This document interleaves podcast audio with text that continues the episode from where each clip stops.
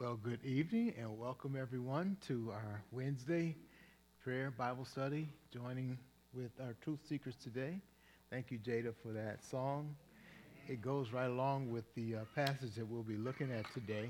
And what we'll be looking at is Psalm 127. We started last week, we'll finish up today. Psalm 127, just five verses there, um, but very important. Jesus loves me, this I know, for the Bible tells me so. Well, here's part of the Bible that, that, that shares that with us. How important are children to God? Well, so important that God calls all of us into relationship with him as a father to children. He is our heavenly father. We are, we that believe in him, are his children no matter what age we are. We will always be his children, his offspring. In other words, he's responsible for bringing us to life, and he has a relationship with us as a father, the one who loves and provides and protects his children. In Psalm 127, it says, Unless the Lord builds the house, those who build it labor in vain. Unless the Lord watches over the city, the watchman stays awake in vain. It is vain that you rise up early or go late to rest, eating the bread of anxious toil, for he gives to his beloved sleep. He said, What does that mean concerning children? Well, he starts off talking about the work that God does is essential, and without his work, our work is in vain. He talks about the house and he talks about the city. This, this is where people dwell. And we are familiar with that. How many of you, when you left your house today, made sure the door was locked? I think all of you did that. When you left your car in the parking lot, even though you just for a little while, you locked the door. You probably sounded the alarm. We even lock our doors once we come in here because of crazies on the street. Want to come in here not to praise God, but to do silly things. Um, and so we guard our possessions. But the Bible says, unless God is guarding it, our guarding doesn't do any good. It's in vain, whether we guard our home or whether we guard our city. And then he says this, because I, I think they are connected. Verse 3 Behold, children are a heritage from the Lord. One of the things about a child is not just innocence, but a child, a child is needs protection because of their vulnerability. Um, they don't think in terms of safety all, all the time. If their ball rolls out in the street, they just go and get it. Unless their parents have warned them over and over and over again, don't you ever go run after a ball in the street. They don't think about their safety. They can be welcoming to strangers, even when those strangers may mean them harm. Um, and even if they uh, are aware of a danger, they can't always themselves protect their own self. They need someone. That's why God gave them fathers and mothers and siblings and, and a whole household to protect them. And God is the ultimate protector. Unless God protects our children, our watching is in vain. Uh, we watch, we pray over them this summer. We pray for our children that God will keep them safe. And that's why we pray to God because He's the one that is ultimately uh, the key to their, to their safety. then it says this Children are heritage from the Lord, the fruit of the womb, a reward. In other words, God regards children as a gift from Him. What's special? What is it about gifts? Well, they are special and we treasure them. They are valuable to both the giver and the receiver. The giver gives something that he knows is of value. The receiver treasures what is given and guards it and protects it. When I was a little kid, my, my mom and dad bought me a bike. And that was the first new bike that I ever got. And they told me that, hey, this is probably going to be your last new bike guarded, protected. Um, and I had an issue with that bike. There were some bad kids in the neighborhood, and I rode my bike down the alley all the way to the end of the alley, away from my home, And what do you know? There was two boys waiting for me there. And one boy says, Hey, I like that bike. And I was a little scared. What should I do? He said, That bike looks like it's my size. Let me see if I can get on it. So he, he put his foot over the bike and, and over by the pedestal. Uh, uh, um, and eventually he hit me and pushed me off the bike and stole my bike. I didn't know what to do. I was afraid. I didn't fight back. I didn't do anything. I ran home and I told my mom, I told my brothers, but then it was too late. He was gone. Well, we sent out a search warrant. Our whole family went into the neighborhood, eventually found that bike and brought it back. But I learned a, a good lesson from that is that when he pushed me off and he hit me, he hit me in the jaw, but it didn't hurt. And I thought, my brothers would hit me and we would fight and we would, we would tussle and wrestle all the time and their hits would hurt, but his did not hurt because he was my size. I should have fought back. And from that point on, I said, you know what? I'll never let somebody take my treasure possession without at least a fight back. And it hasn't happened since. but when you're seven years old, you learn those little lessons. My point is that gifts that we're given, we treasure the giver treasures and the receiver ought to respect and treasure. Parents, we ought to treasure the gift of children that God gives us. How do we treasure it? How do we show that we treasure? I'm not talking about spoil. Too many parents think that their kids are there for them to spoil. That's not the point. We treasure by taking care of, by preparing them for what God has for them, by using by putting them in the place God wants them to, play, to put, to be put. Um, when my parents got me something that I treasured, if it was a baseball glove, I didn't just throw it on the ground when I was finished. I collected it, make sure it didn't, didn't get lost, and I put it in a safe place. Um, that's how we ought to do with things we treasure. And as parents, God wants us to treasure what He has given us, and that's our kids by bringing them up in the training of the Lord. So, kids, you are here today because your parents treasure you. They want you to grow up and learn about God and to live for God and be obedient to Him. And so that's the right way to treasure our child. It tells us even more about that in verse 4. It says, Like arrows in the hand of a warrior are children of one's youth. Children are like arrows. Now that goes against our culture today. Because you know what it's saying? Children are like weapons. We often think children are just, they, they are soft, they are sweet. We're supposed to just hug them and, and love them. Love them, yes, but children are weapons. And we should train them to be the weapons God intends them to be. What's important about an arrow? A couple things. First of all, let me ask the, the, the boys in the front row if I have an arrow that's crooked and bent, when I put it in my bow and shoot it, what's going to happen? It won't work. Which way will it go? Yeah, it, it won't go straight, will it? What kind of arrow goes straight? A straight arrow. The Bible says you are like arrows. What should we do with arrows? Two things. One is make sure they're straight, and then aim them at the target and shoot them. Make sure they're straight, and then aim them at the target to shoot. What does it mean, make sure they're straight? Well, you're in Truth Seekers, you're in church today because we want to make sure you grow up honoring the Lord, loving the Lord, living obediently to the Lord, growing up straight. What happens with a crooked arrow? It doesn't reach its target. You can say it wanders aimlessly all over. It doesn't hit the target. We want you to hit the target. Arrows are kind of like a tree. I think about a tree that when the trees grow up, I think I used this illustration Sunday, didn't I? When a young tree grows up, if it, if it starts to grow crooked, you can put a brace on to straighten it up.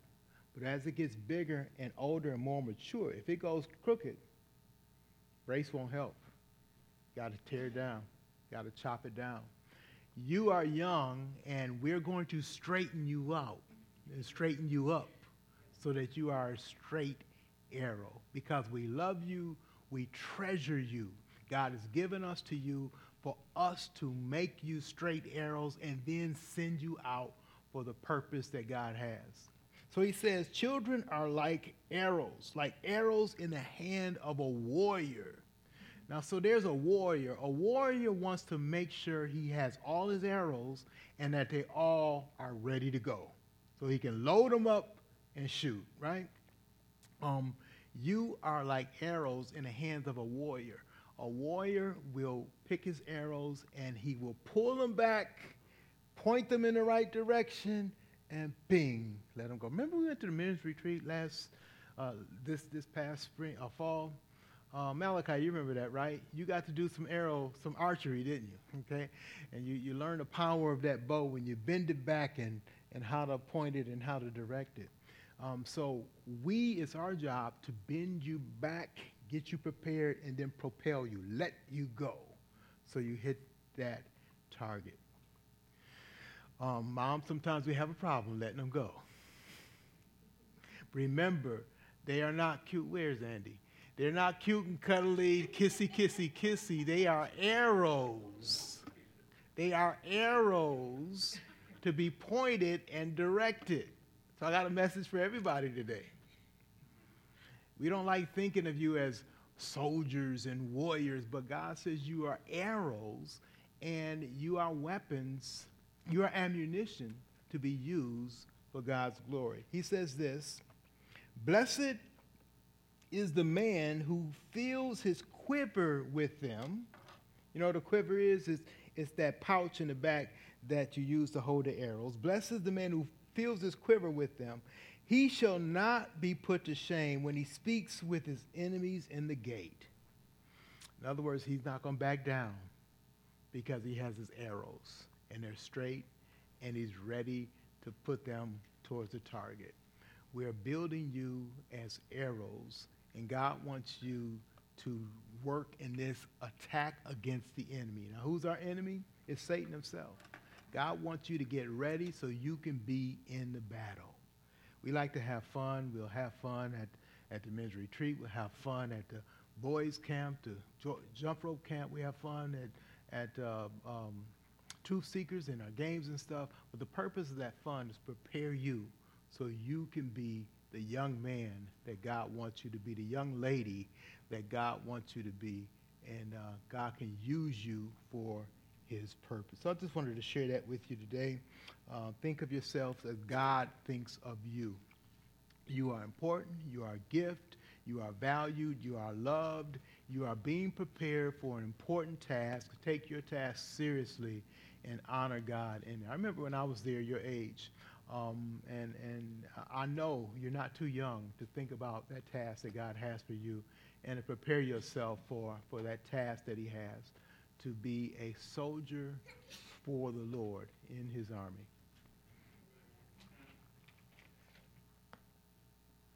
Saints, we've been meditating through the book of Hebrews. And the book of Hebrews is about three things it is about the three ages. The three ages being the age before Christ, the church age, which we're currently in, and the age to come. It's about Jesus, the Son of God, who he is, what he does. But it's mostly about believing in him. And in the last section, just like this session, is not going to be talking too much about believing. It's saving that. It's saving that. And it's almost, we get more attention because it's saving it, where we're going to see that believing is the big finale that happens from the end of chapter 10 all the way to the end of the book. So it's saving the believing part right now. But trust me, it's implied. So we're in chapter 9 today. And I want you to focus on the three ages and on what Jesus Christ does, who he is, and his uniqueness. Now, even the first covenant had regulations for worship in an earthly place of holiness. For a tent was prepared, the first section in which were the lampstand and a table and the head of the presence. It is called the holy place. Behind the second curtain was a second section called the most holy place, having the golden altar with incense and the ark of the covenant covered on all sides with gold, in which was a golden urn holding the manna, and Aaron's staff that budded, and the tablets of the covenant. Above it were the cherubim of glory overshadowing the mercy seat. Of these things we cannot now speak in detail. These preparations having thus been made, the priests go regularly into the first section, performing their ritual duties, but into the second only the high priest goes, and he but once a year, and not without taking blood, which he offers for himself and for the unintentional sins of the people. By this, the Holy Spirit indicates that the way into the holy places is not yet opened as long as the first section is still standing, which is symbolic for the present age.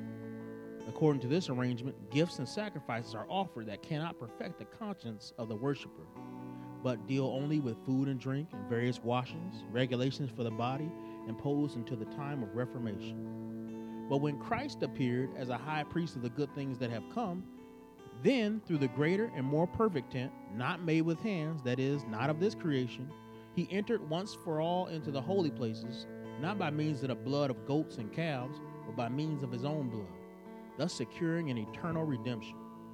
For if the blood of goats and bulls and the sprinkling of defiled persons with the ashes of a heifer sanctify for the purification of the flesh, how much more with the blood of Christ, who through the eternal spirit, spirits offered himself without blemish to God, purify our conscience from dead works to serve the living God.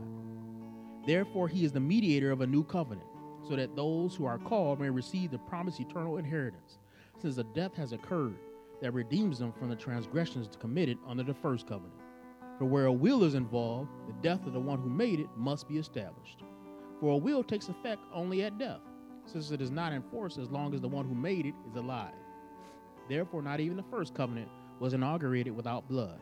For when every commandment of the law had been declared by Moses to all the people, he took the blood of calves and goats with water and scarlet wool and hyssop and sprinkled both the book itself and all the people, saying, This is the blood of the covenant that God commanded for you. And in the same way, he sprinkled with the blood both the tent and all the vessels used for worship. Indeed, under the law, almost everything is purified with blood, and without the shedding of blood, there is no forgiveness of sins. Thus, it was necessary for the copies of the heavenly things to be purified with these rites, but the heavenly things themselves were better sacrifices than these. For Christ has entered, not into holy places made with hands, which are copies of the true things, but into heaven itself now to appear in the presence of God on our behalf. Nor was it to offer himself repeatedly as the high priest enters the holy places every year with blood not his own, for then he would have had to suffer repeatedly since the foundation of the world. But as it is, he has appeared once for all at the end of the ages to put away sin by the sacrifice of himself.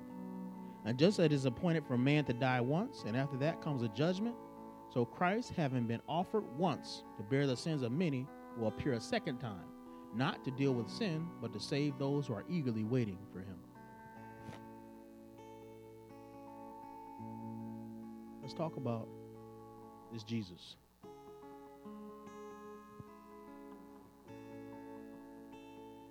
Because Jesus is so important in this section. And you know, I keep debating in my head what's more important in this section. Is it three ages or is it Jesus? And I'll tell you, why you can make an argument for both. The whole chapter seems to be focusing on the role of Jesus, but it's in this idea of the three ages. So I would say the three ages are more important in this chapter, but you know, you maybe you could argue with me after service. But I've noticed that it starts off talking about the first covenant. What is the first covenant? The first covenant is what we see in the Old Testament. Moses came down with the tablets, remember, that God wrote and after that, there's a big section of the Bible that a lot of people skip. I mean, they don't read as carefully. Mm-hmm. All the way from chapter 21 all the way to chapter 40. Yeah, you know that section that y'all be skipping, that I sometimes skip. I'm sorry. It has all the laws. And that's not even all the laws. You go into the book of Leviticus, you see more laws. And you go in the book of Numbers and you see more laws. You go to Deuteronomy, it's resaid. You say to yourself, man, what's all these laws? Who can learn all these laws? And so we see that the people of Israel had something that they called the law. First five books of the Bible. In fact, the first five books of the Bible are central to the whole Bible. You got the law of Moses. After the law of Moses, it was put in the Ark of the Covenant. And after that, the book of Joshua was put in the Ark of the Covenant. And the prophets will write and add to it, but they always started with the law of Moses. Everything has to be based on the law of Moses. Why is it based on the law of Moses? Because that's what God gave to Moses. He said, This is how I want my people to deal with me. And whenever people will sin, the priests would go and offer sacrifices for the people. Now, it did mention unintentional sins, which, you know, let's just take a little editorial break and talk about the fact that it did not talk about intentional sins. Meaning, people are high handed in their sins, they have to repent and be broken, right? People need to repent, and be broken. We have right now what they call Pride Month. Everybody needs to know about Pride Month. What is Pride Month? That's when people are proud. The Bible says pride comes before the fall. Got people celebrating their sins this month. It says LGBTQ plus. That's ladies loving ladies in ways they shouldn't. Men loving men in ways they shouldn't people loving anybody in ways they shouldn't, and people who don't know who God created them to be.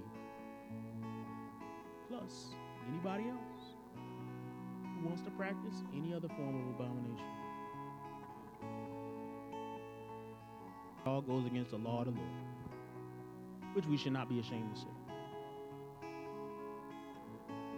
Anybody could be saved, but we must repent. We got to stop being proud. We got to be humble. We got to be broken by the burden of our sin. And I just notice that people who do all that stuff, they never happy. That's why they got to name they fest this stuff. Pride Fest. Stop. Should be ashamed shame fest. So all these things go on. And the priest offers these sacrifices, and then he goes to this holy of holy place where God is. And you couldn't go into that place just any old way. In fact, you couldn't even get near the things of God any old way. There was a story of a man who brought a cart of the Ark of the Covenant and he accidentally touched it. You remember that? And he touched it when he wasn't supposed to, and God was like, dead. There was a story of some priest who went in to the Holy of Holies and they were drinking a little bit and offered up a fire that God didn't want them to offer. And what happened to them? Gone it said that when the Holy of Holies, when you went in there, you had a rope tied to you because you didn't know if you was going to go in there and displease the Lord. And so if you didn't move, they didn't hear the bells ringing. They had to drag you out. It was not a easy thing to deal with our God because all men have sinned. But then we have Jesus when Jesus died, it said the veil was torn. I think we don't understand that this veil was not like tearing some fabric. It's more like tearing a wall. You gotta understand that this is super thick. This is not like just some regular curtain that's ripped. It would still be a miracle if I said, hey man, that curtain just ripped and then ripped. You'd be like, whoa, that's crazy. But it wouldn't be that much effort to rip a curtain like that. But it'd be a whole nother thing if you ripped a wall. and You just seen a wall just open. And that's what happened when Jesus died. The veil was torn between the Holy of Holies and the holy place, signifying that God wanted to dwell with man. And who paved the way for that? That was Jesus. Now, we need not be what the scripture uses this term presumptuous. What does that mean? That means we think we could just walk up and waltz into God's palace. You can't do that. We can't do that. We have a representative who goes and meets with God before us. God is just as dangerous now as he was back then. But when we sin, the representative, he's the perfect representative. The reason he's the perfect representative is that he perfectly represents man and God because he's both. He lived the perfect life as a man. He understands because he's also God. He died on the cross for our sins and he offered himself. Not many times, but once. Well, all of these things brings together the idea of the three ages. Law was meant to prepare us. It helped us understand that sin had to be paid for. It helped us understand what sin was. It helped us understand that great effort needed to be taken. And even though great effort needed to be taken, you keep on noticing, circle in your in the scriptures where you see conscience. It says a conscience can't be cleaned. The law never cleaned anybody's conscience. In other words, it might be able to remove your debt a little bit, but it could never make you be good in your mind. No different if I put somebody in jail. That doesn't make them good. It means they can't commit crimes. Law was a jail. But when Christ died, not only did he remove sins, he imputed good.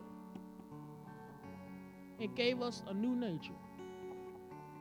And so in the old covenant, we'll notice that they had a hard time following that law and often went astray. When Jesus came, they didn't even have the power to confront demons. Evil was reigning, even in Israel.